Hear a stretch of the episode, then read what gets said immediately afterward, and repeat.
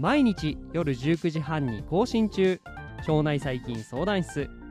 現役の研究者である鈴木大輔が腸内細菌にまつわるさまざまなエピソードを論文等の根拠をもとにお届けしております。腸内環境や腸内細菌について詳しくなりたいあなたと一緒に楽しく最新の知見を学んでいきます。この番組は腸内細菌研究に基づいた医療創薬を推進するメタジェンセラピューティクス株式会社の提供でお送りいたします。今日も一緒に腸内環境の世界へ飛び込んでいきましょう。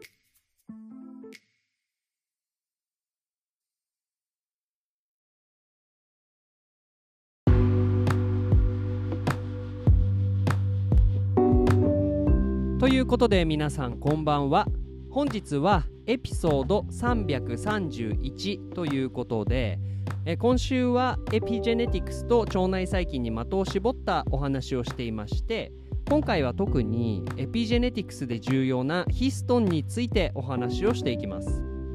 このエピジェネティクスとはまどういう学問なのかということについては前々回のエピソードでお話ししておりますので気になる方はチェックしてみてください。で、えー、今回はですねまず前回の復習からしていきたいんですけれどえー、人などの真核生物は染色体を作る上で DNA をヒストンに、まあ、糸巻きのようにですねぐるっと巻きつけて、まあ、それをコンパクトにまとめていてそれが染色体構造になっています。でまあ、より具体的には DNA がヒストンに巻きついて、まあ、ヒストンっていうのはタンパク質なんでタンパク質で構成されるんですけれどヒストンに巻きついてヌクレオソームを形成してえヌクレオソームがさらに集まって染色体になっています。でエピジェネティクスでは DNA に結合するヒストンがえ特にですね重要な役割を果たしています。今回はえ酢酸ヒストンのアセチル化就職を介した遺伝子発現調節というですね記事をもとにですねお話をしていきたいと思います、えー、この、えー、原文について気になる方は概要欄からチェックしてみてください。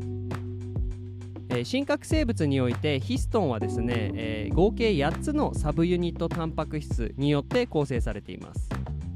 でそれぞれに名前はがついておりまして H2A、H2B、H3、H4 というですね4種類の、えー、サブユニットタンパク質がありましてこれらが計2つずつ、えー、存在することでこれが8つになるのでこの8つがですね1つのヒストンを形成しています。このヒストンに対して DNA が約ですね1.7回巻きつけられてヌクレオソームを形成することが確認されています。ここで重要になるのがヌクレオソームの形成が転写には不利であるということです。ここでですねじゃあ転写を考える。実際にですねどういうことが起こっているのかを考えていきましょう。転写っていうのはそもそも DNA から RNA への遺伝情報の、えー、移動というか写し取られる、えー、そんな、えー、分子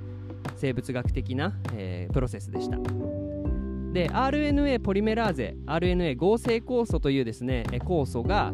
DNA に結合しましてこれがですね各 DNA の塩基に対応する RNA をですねどんどんつなげていって結果として DNA の塩基配列に対応する、えー、メッセンジャー RNA が合成されるというのが転写の詳しいプロセスです。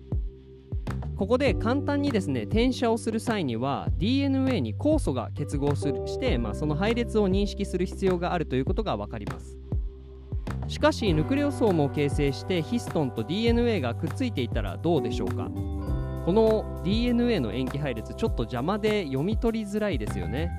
これがですねエピジェネティックな遺伝子発現量制御の仕組みになっているんです。で、まあ、ここまでにヌクレオソームの形成が、え転写に不利であることをお話ししてきたんですけれど、えー、転写されやすくなる場合が、えー、もちろん存在します。まあ、私たちの体ではむしろその転写されないとタンパク質の情報に、まあ、遺伝情報が変換されないと私たちそもそも生きていくことができないので、まあ、何らかのそういう転写を有利にするシステムがないといけませんよね。ここで登場するのがヒストン就職と呼ばれる、まあ、化学的な就職になります。ヒストンはタンパク質によって構成されているので、まあ、より細かく見るとアミノ酸からできています。で、まあ、このヒストンはえー、酵素的な就職を受けて性質が変化することが知られています。